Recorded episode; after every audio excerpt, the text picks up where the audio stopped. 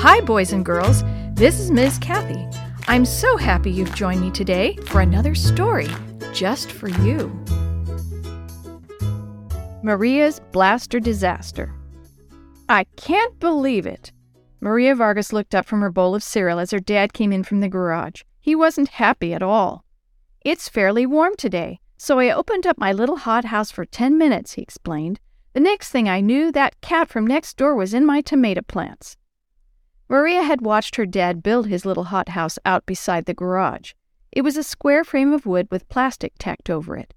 It keeps the plants warm so they can begin to grow before spring comes, Mr. Vargas had explained. When it's warm outside, I'll plant them in the garden. Mrs. Vargas patted her husband's arm. Did your plants get knocked over?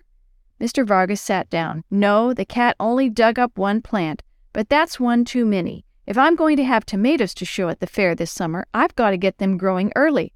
And if that cat kills them, I'll kill.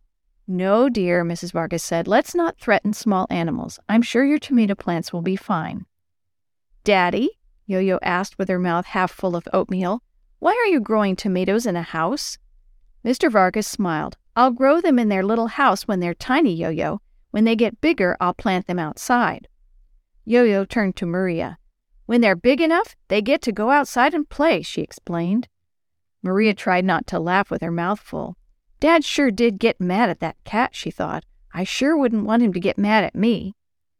Mr. Vargas wasn't through. Yo Yo, I want you to stay away from my hothouse. He looked at Maria and Chris. I want all of you to play on the other side of the yard. If those plants are damaged now, I won't be able to grow any big tomatoes in time for the fair. Later that afternoon, Maria walked by the living room on her way outside. Her mother was visiting with Mrs. Myers from down the street. Maria stopped to hear what they were saying. Emily doesn't really have a family, Mrs. Myers said. She's been out on her own for a long time. Her father threw her out of the house. He made her leave? Mrs. Vargas asked. Yes, Mrs. Myers answered sadly. Even though she was his daughter, he was too mad to ever forgive her. They haven't spoken in years. Maria backed away. Emily's father got mad and wouldn't forgive her, she thought. I'll never make my father mad like that.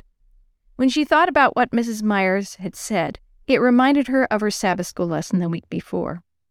When Noah was alive, people made God mad, and he sent the flood to get rid of them, Maria remembered. I hope he doesn't get mad at me. Later that week, Maria was out in the yard playing with her soccer ball. With spring coming, she wanted to practice. Hey, Yo Yo, watch this, she called.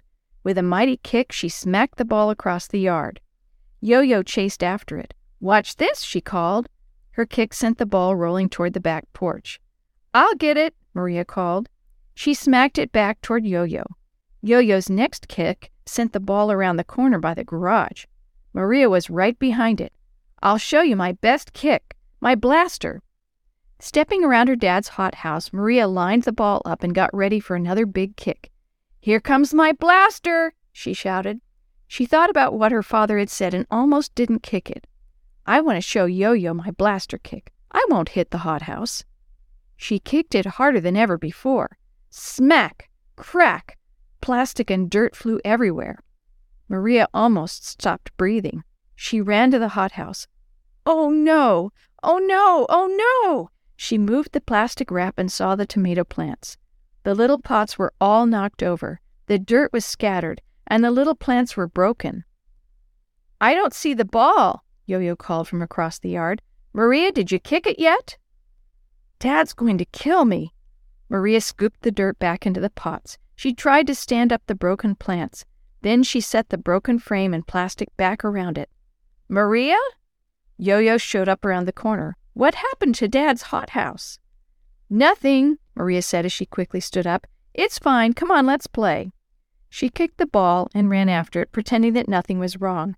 But as hard as she ran, she couldn't forget what was waiting around that corner when her dad came home. I'm going in, she called to Yo Yo a few minutes later. I don't feel so good. I think I'll lie down for a while. But even lying down on her bed with her pillow on her head didn't help. Maria, are you feeling okay? It was Mrs. Vargas. Before Maria could answer, they both heard Mr. Vargas's voice at the back door. What happened to my tomatoes? Maria rolled over against the wall.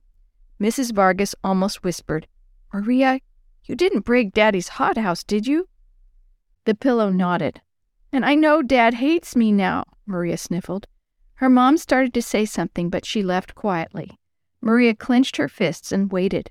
Finally, she heard it. Maria? It was her father. She pushed the pillow away and sat up. I'm sorry about the tomato plants, she cried. Tears ran down her face. Do I have to leave now? Her father walked across the room and sat down beside her. Maria took a deep breath and closed her eyes. Then it happened. Her dad's arms wrapped around her in a big hug. Maria, you're not leaving. I'm keeping you with me forever. Maria's eyes popped open. You don't hate me? Maria, I love you.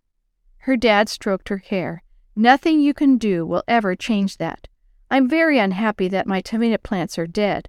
I'm unhappy that you disobeyed, but that doesn't change how much I love you. Suddenly, Maria didn't feel sick at all. She did get to help rebuild the hothouse and do dishes every night for a week, but at the end of the week, she was still smiling. At the shoebox, Mrs. Shue told the story of the Tower of Babel. The people were disobeying God as the people before the flood had, and just as God loved the people who didn't choose to get on the ark, he loved the people at Babel.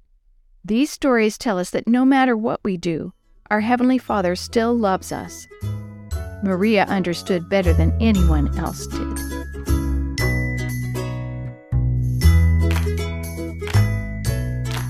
The story you have heard today is from the Shoebox Kids Bible Stories, written by Jerry D. Thomas and used with permission from the Pacific Press Publishing Association.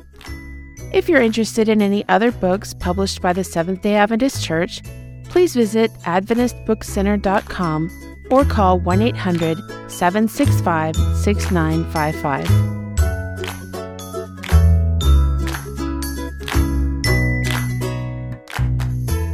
This podcast is a production of the Carolina Conference of the Seventh day Adventist Church.